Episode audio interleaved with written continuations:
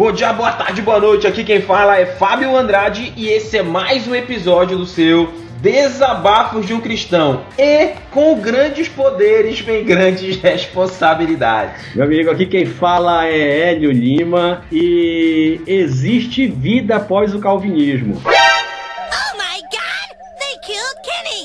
You bastard!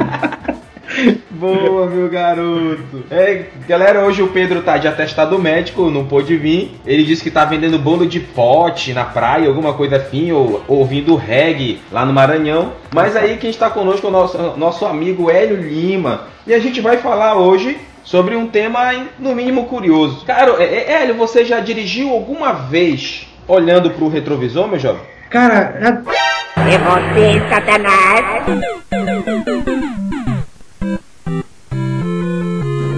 Alguém virou as costas pra você, Deus vai matar. Se ele passar na rua e fingir não te ver, Deus vai matar. Aquele que não reconhece o seu poder, Deus vai matar. O irmão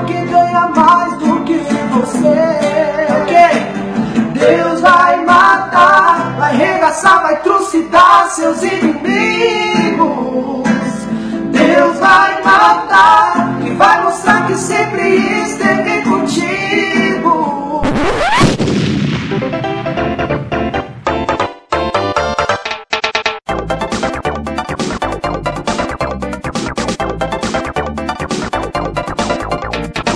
Gálatas capítulo 1, verso 18 até o verso. Eu vou ler em diante, né? Diz assim: Decorridos três anos, subi a Jerusalém, isso Paulo falando do chamado dele, para avistar-me com Cefas. Cefas é Pedro. E permaneci com ele 15 dias, e não vi outro dos apóstolos senão Tiago, irmão do Senhor. Você aí, ouvinte do DDUC, Hélio e caros colegas que nos ouvem, entenda uma coisa: nós já fomos isso em episódios anteriores, resgatando um pouco a história, falando sobre Tiago. Esse Tiago, irmão do Senhor, irmão de Jesus, se tornou basicamente o de pilar da igreja antiga. Ele que era o líder da igreja em Jerusalém. Ele que era o grande sensei da época, nós já falamos.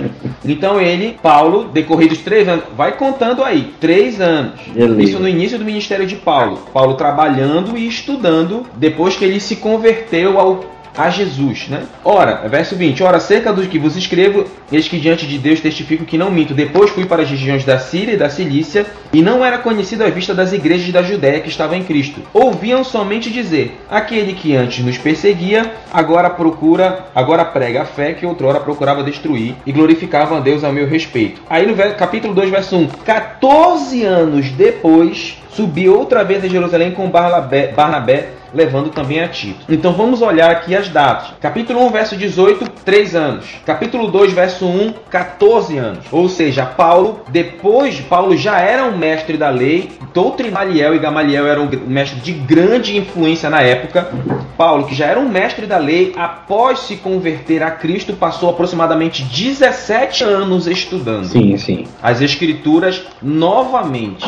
Então você já vê que Paulo, o que o Paulo, o que Paulo tem de estudo, eu, não- eu tenho de crente. Eu acho que eu tenho, não tenho nem isso de cristão, que Paulo tem de estudo. Não era despreparado, né? Sim, porque é, é assim, eu sou cristão desde, eu sou crente desde criança, mas servir a Deus não foi desde criança, não.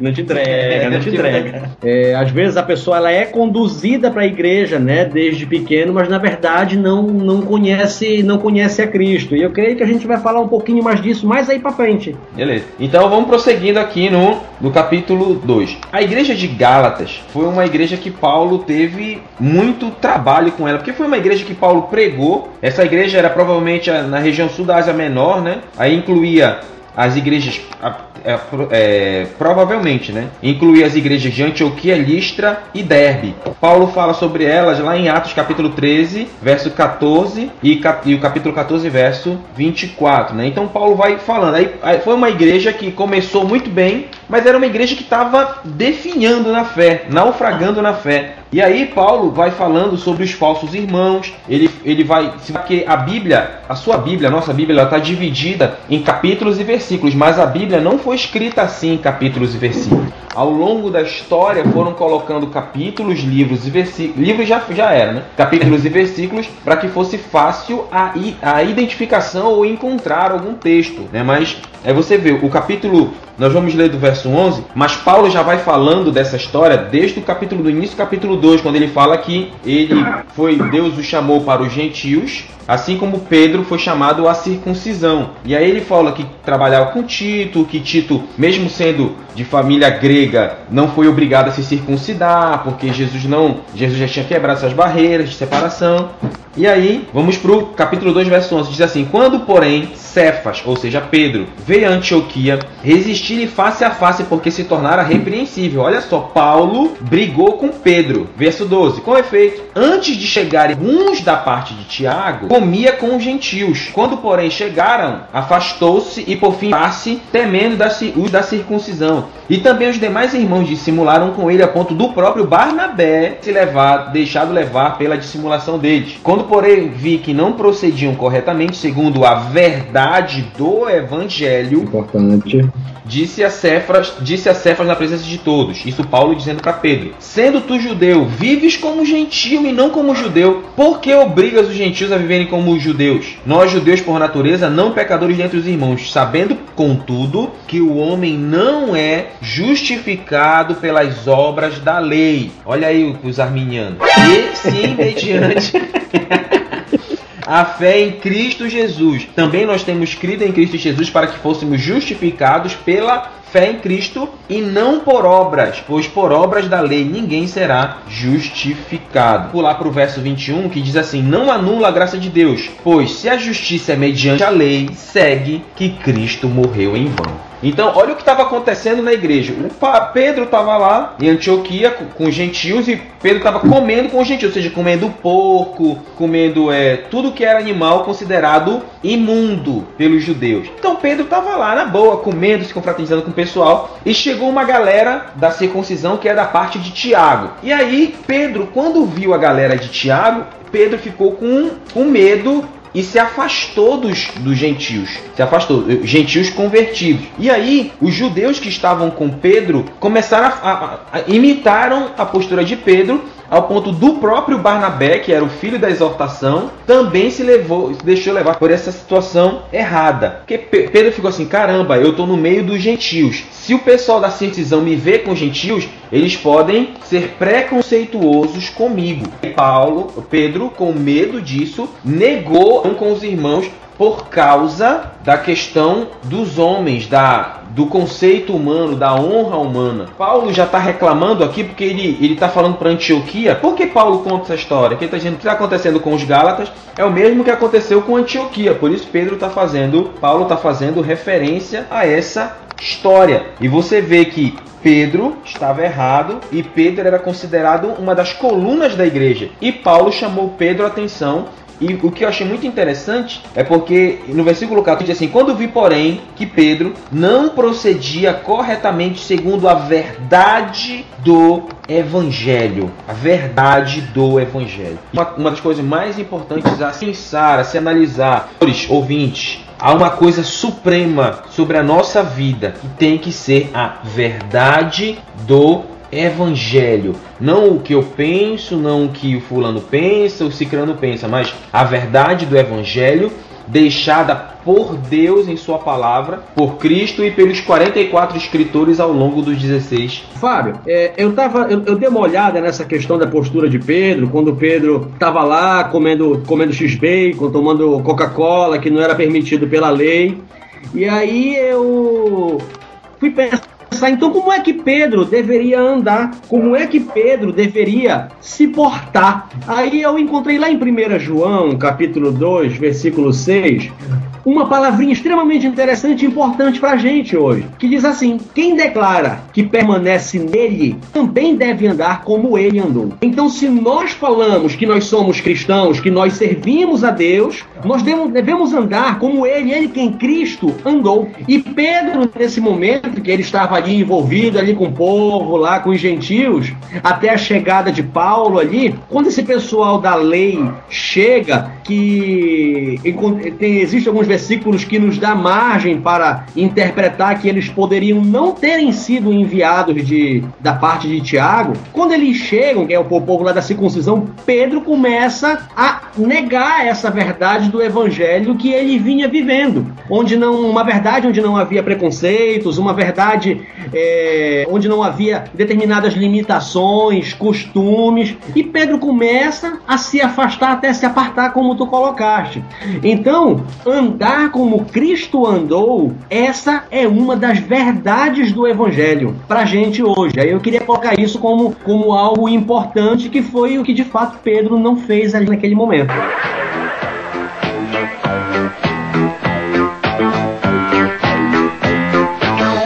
Beleza. Eu quero ler um texto falando sobre isso que você falou. Lá em Romanos, capítulo, do, capítulo 2, verso 25 em diante, diz assim: Porque a circuncisão tem, tem valor se praticares a lei. Se és, porém, transgressor da lei, a tua circuncisão já se tornou incircuncisão. Se, pois, a incircuncisão observa os preceitos da lei, não será ela porventura considerada como circunciso? Como circuncisão? E se aquele que é incircunciso por natureza cumpre a lei, certamente ele te julgará a ti que não, obser, não obstante a letra e a circuncisão és transgressor da lei. E aqui olha o que Paulo diz no capítulo 2, verso 28 de Romanos: Porque não é judeu quem o é apenas exteriormente, nem é circuncisão quem é somente na carne, porém judeu é aquele que é o interiormente, e circuncisão a que é de coração no espírito, não segundo a letra, cujo louvor louvor não procede de homens, mas de Deus. O grande problema é que é, Pedro tinha deixado de entender que em Cristo não existia judeu, grego, nem medo-persa, nem iraquiano. Pedro, quando a gente olha mais lá na frente, lá, lá em, em Atos 15, quando Pedro se levanta para tecer alguns comentários, a partir dali a gente começa a entender, por palavras dele mesmo lá, que comer com os gentios que tinham abraçado a fé, que tinham aceitado a Cristo, era de fato aceitá-los. Porque o, o, o, judeu em si, ele não tinha contato com. Ele não tinha contato com o, o gentil. O judeu ele deixava claro, ele deixava claro que ele era de uma raça e que tinha, ele tinha algumas restrições ali que ele não podia, ele não podia se misturar. Mas quando essa verdade do evangelho de Cristo chega para eles, é, eles começam a abolir isso aí, quebrar esses paradigmas e começam a sentar para comer, para andar ali com os gentios. E quando eles assumem essa postura, eles colocam o gentio no mesmo nível do, ju, do, do judeu. Ou seja, a igreja antes, é, logo no início dela, até eles terem essa consciência é, da questão de preconceito em si, que não, não, não há essa palavra nesse texto, mas é o que a gente pode entender, ela era uma igreja mais restrita, vamos dizer assim.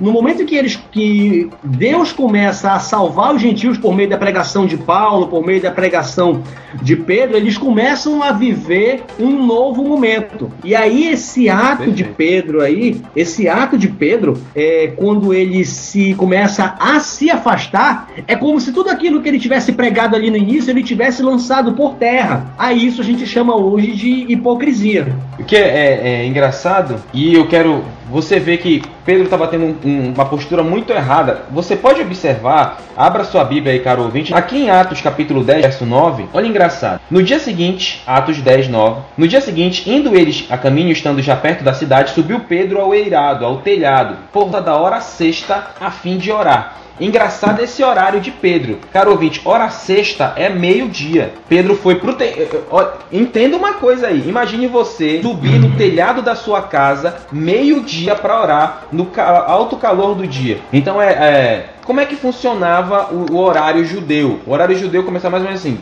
as, tinham as vigílias da noite, né? As quatro vigílias da noite. De 6 às 9, primeira vigília. 9 à meia-noite, segunda vigília, meia-noite às 3, às 3 da manhã, terceira vigília, e 3 às 6, a quarta vigília. E aí de 6 às 7, hora 1, 7 às 8, hora 2, 8 às 9, hora 3. E aí, hora sexta, meio-dia. E aí, verso, verso 10 diz assim: Estando com fome, quis comer, mas enquanto lhe preparava comida, sobreveio um êxtase. Isso a situação com Pedro, né? Lá no telhado, meio-dia. Então viu o céu aberto de, e descendo um objeto como se fosse um grande lençol, o qual era baixado à terra pelas quatro pontas, contendo toda a sorte de quadrúpedes, répteis, aves do céu. E ouviu-se uma voz do céu dirigir-se a ele, dizendo: Levanta-te, Pedro, mata e come. Mas Pedro replicou: De modo nenhum, Senhor, porque jamais comi alguma coisa comum e imunda. E segunda vez a voz lhe falou: Ao que Deus purificou, não consideres imundo. E sucedeu isto por três vezes, e logo aquele objeto foi recolhido aos céus. Olha o que acontece. Senhores, eu quero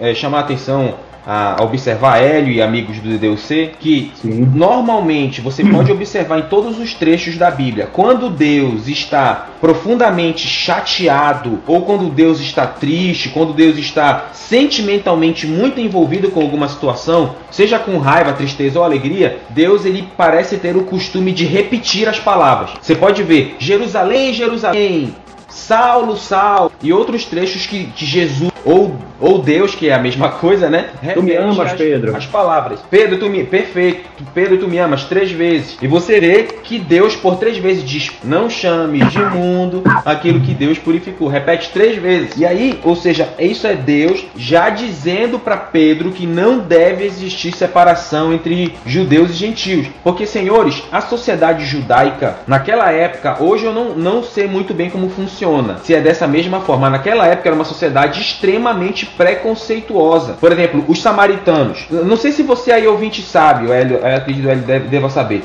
Mas os samaritanos, eles são judeus. Só que eles são judeus que foram mesclados. Nabucodonosor mandou um povo para repovoar Israel, repovoar. E aí misturou judeu com povo de fora. Que aí que foram, como a gente diz no filme do Harry Potter, se tornaram os sangues os misturados.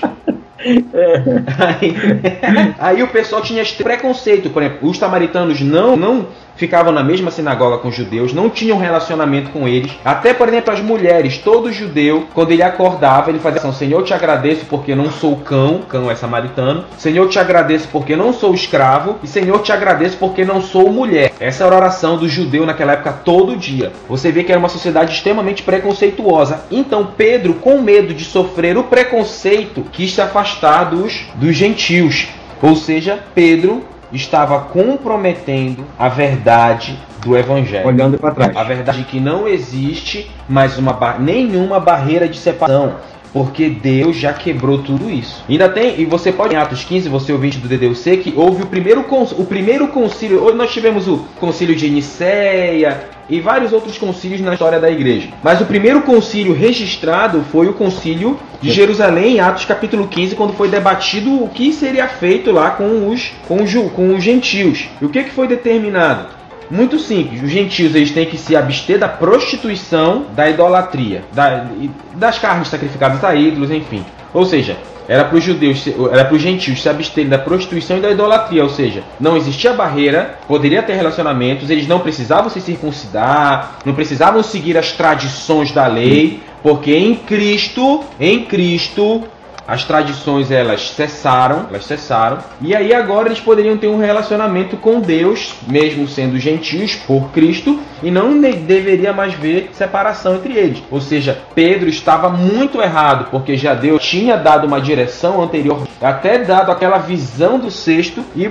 Pedro foi vendo que Deus como se você vê no capítulo 10, Deus usa Pedro para ministrar a palavra para Cornélio e para os seus, seus convidados. E o Espírito Santo desceu sobre eles a ponto do próprio Pedro se admirar. Que Então você vê que Deus, Deus já vinha falando. Você vê Pedro se defendendo no capítulo 11 né, de Atos, porque quando os judeus ouviram falar que Pedro pregou aos gentios e que o Espírito Santo desceu, os judeus ficaram enfurecidos com Pedro. Aí Pedro foi explicar. E Pedro cita a visão da, do sexto que eu colo- falei ainda há pouco. É como se o, o concílio lá de, de Jerusalém ele viesse para confirmar aquilo que Deus já tinha ensinado a Pedro em relação a, a, a, a preconceito contra, contra outros povos. É como se o concílio viesse confirmar tanto que Pedro começa a, a, a falar a respeito do, do lenço do lençol que ele viu descendo com os animais. É, a questão do Cornélio, Fábio e, e queridos ouvintes, é, é que é, é, é muito interessante quando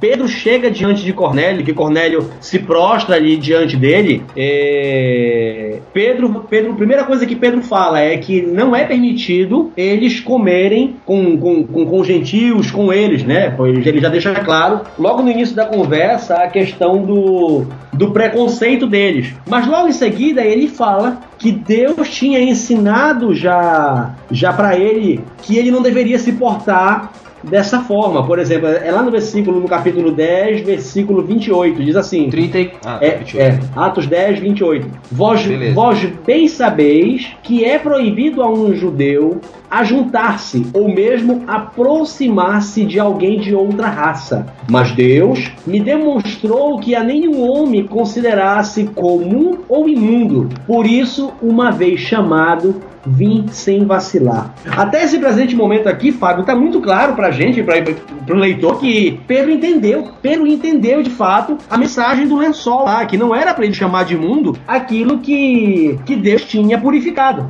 Quando você vai olhar no versículo 34 do mesmo capítulo, capítulo 10, ele diz: Reconheço por verdade que Deus não faz acepção de pessoas. Pelo contrário, Perfeito. em qualquer nação, aquele que o teme e faz o que é justo lhe é aceitável.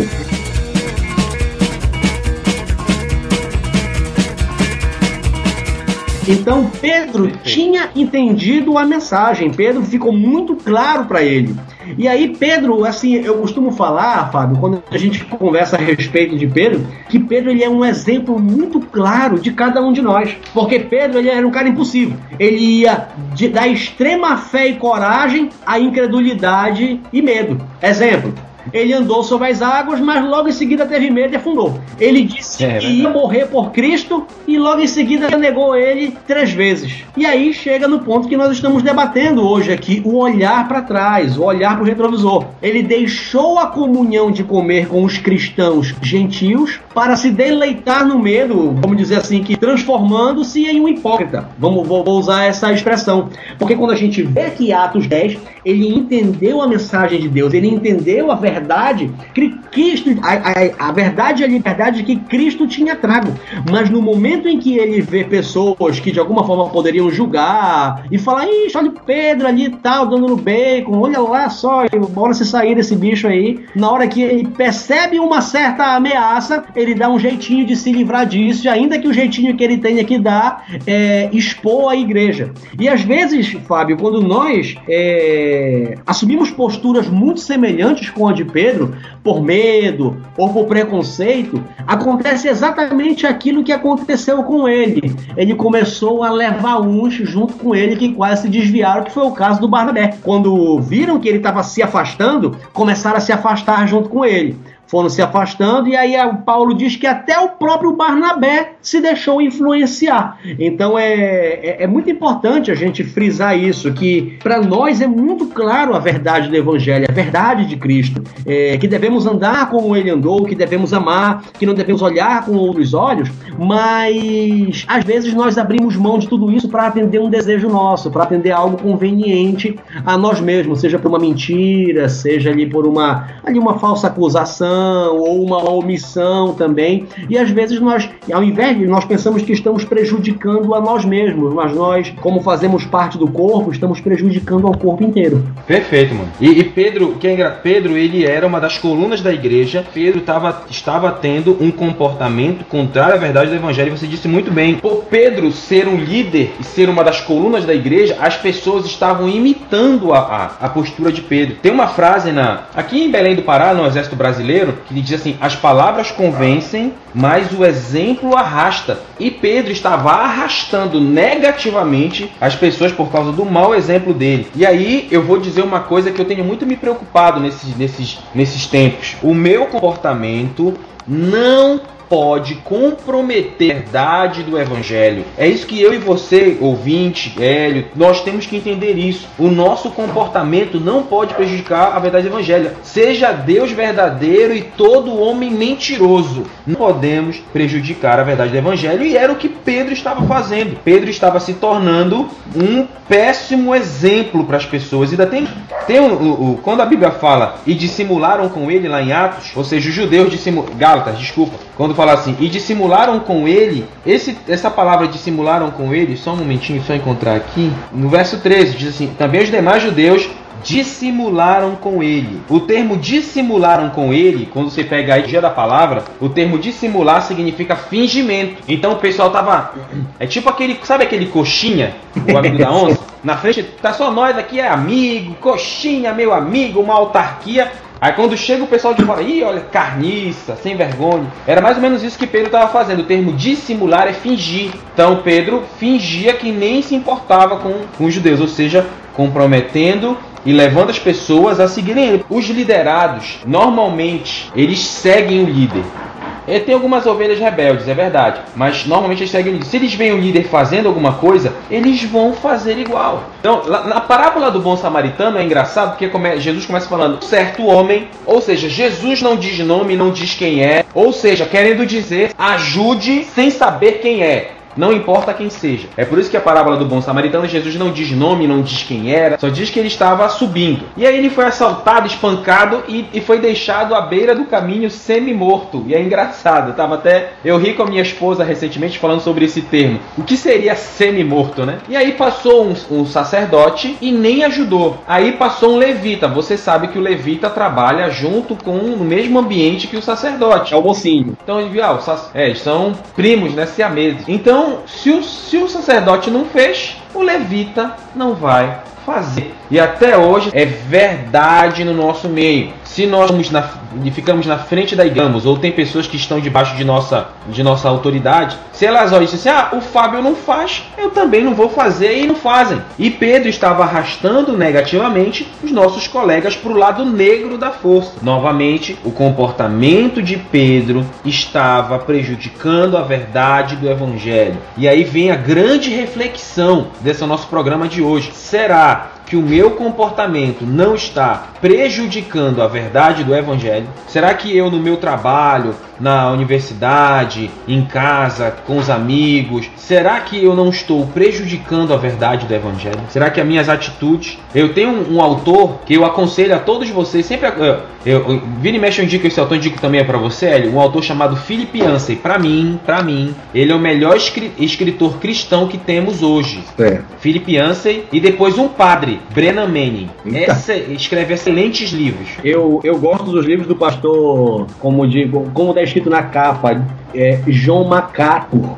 mas é John, do pastor John MacArthur, porque ele tem uma postura, Fábio, muito firme, muito firme em relação a, aos posicionamentos da, da palavra de Deus. Uma certa vez eu estava vendo ele, estava assistindo uma pregação dele na igreja dele lá na, na Grace Community na, na Califórnia, e ele dizia o seguinte: quando nós encontramos uma cidade, ou um estado, ou um país onde a violência toma conta, onde a prostituição vem imperando, onde as forças ocultas vêm se proliferando, onde a, os homens são humilhados, e foi listando um monte de desgraça. Nós dizemos que este cidade, esta cidade, este município foi abandonado por Deus. Nossa, eu, quando eu ouvi isso, eu fiquei assim, chocado. Mas como? Abandonado por Deus. E aí ele vai discursando e falando que a igreja não tem se manifestado é, naquilo, naquilo para que ela foi chamada. A igreja não tem se manifestado. O, quando você cita a, a, a, questão do, do bom samaritano, é interessante que é, Jesus colocou para os judeus que um samaritano, ou seja, um homem que vem de um povo indigno, um povo impuro, um povo que é, é, é que nem aquele ditado que, que a tua avó fala, é de onde se menos espera, de lá vem. Então foi assim, é, não se esperava que um samaritano fosse tomar essa postura. Esperava-se que os mocinhos fossem ajudar. Quem era os mocinhos? O cara do bem, ah, era o sacerdote, era o levita. E o, mas quem é o cara do mal? O cara, o cara das trevas lá? É o samaritano. Mas foi o samaritano que assumiu essa postura de cuidar. E o mais interessante, Fábio, é que ele cuida, ele coloca na sua cavalgadura, como diz a palavra, ele põe lá o vinho lá no carinha lá e ele leva a uma estalagem. E ele deixa o cara lá e ainda fala assim pro dono da estalagem: olha, é, cuida dele, que quando eu voltar, o que tu tiveres feito a ele, o que tu tiveres mais gasto, eu te pagarei. E essa seria a missão da igreja, Fábio. Era para ser, né? A verdade, da, a missão da igreja.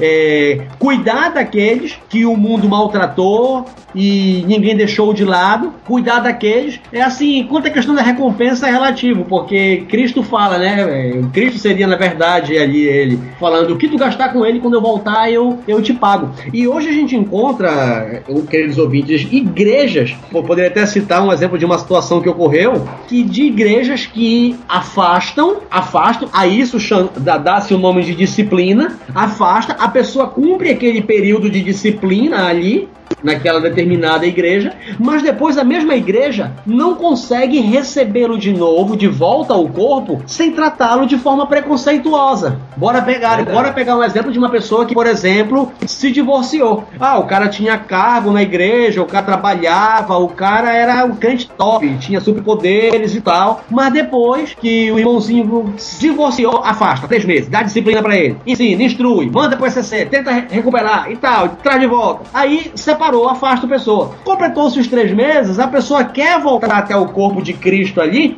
mas a igreja não recebe. Quem é o irmão? O irmão não tem mais nem nome. Ah, é o que divorciou. É aquele lá. Então, nós, a nossa igreja hoje, nós temos nos especializados e nós somos muito bons nisso, Fábio. Nós somos muito bons em afastar pessoas. Nós afastamos com sabedoria, poder e autoridade, mas a gente não consegue restituir, trazer de volta nós temos mais sabedoria, mais força para afastar do que para restituir. E às vezes a gente, com as nossas atitudes, seja no trabalho, na faculdade, até mesmo dentro da igreja, nós fazemos isso. Às vezes, seja por nós, nós termos uma visão mais conservadora, às vezes é porque nós temos uma visão mais liberal.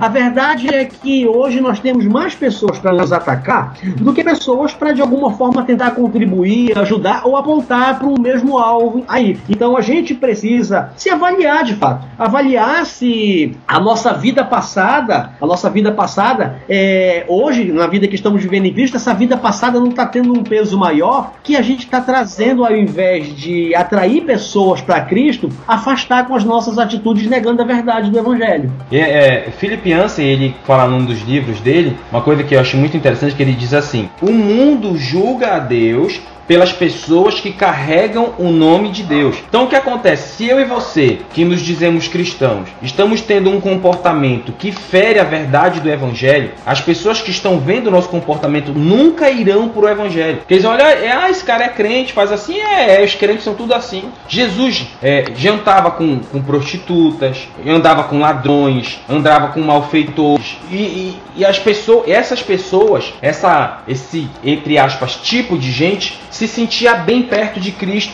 mas essas mesmas pessoas, ladrões, assaltantes, mentirosos, elas não se sentem bem perto da igreja. Eita! Por quê? Porque as pessoas não se sentem bem perto de nós como elas se sentiam bem perto de Jesus. Onde foi que nos, nos perdemos? O que, o que que eu não percebi? E aí eu quero fazer só minha, minha consideração final. A verdade do Evangelho está acima de qualquer personalidade. Não importa que seja o Fábio, o Hélio, o Papa, seja ele quem for. A verdade do Evangelho está acima de qualquer um, seja Deus verdadeiro e todo homem mentiroso. No lugar, Pedro, Paulo viu que Pedro estava num caminho errado e Paulo repreendeu a Pedro. Então eu e você, se percebermos que tem algum amigo nosso, alguma pessoa próxima a nós, que está em um caminho errado, um caminho distante da verdade do Evangelho, um caminho distante dos caminhos de Deus, nós temos por obrigação, como cristãos, sermos o bom samaritano ajudarmos essa pessoa a voltar para o caminho errado, para voltar do caminho errado para o caminho certo. E se eu e você, agora fazendo uma reflexão, percebemos que estamos tendo uma postura que prejudica a verdade do evangelho, nós temos agora que olhar para nós mesmos e ver se temos alguma coisa para corrigir. Fábio, nessas considerações também eu quero te contar uma,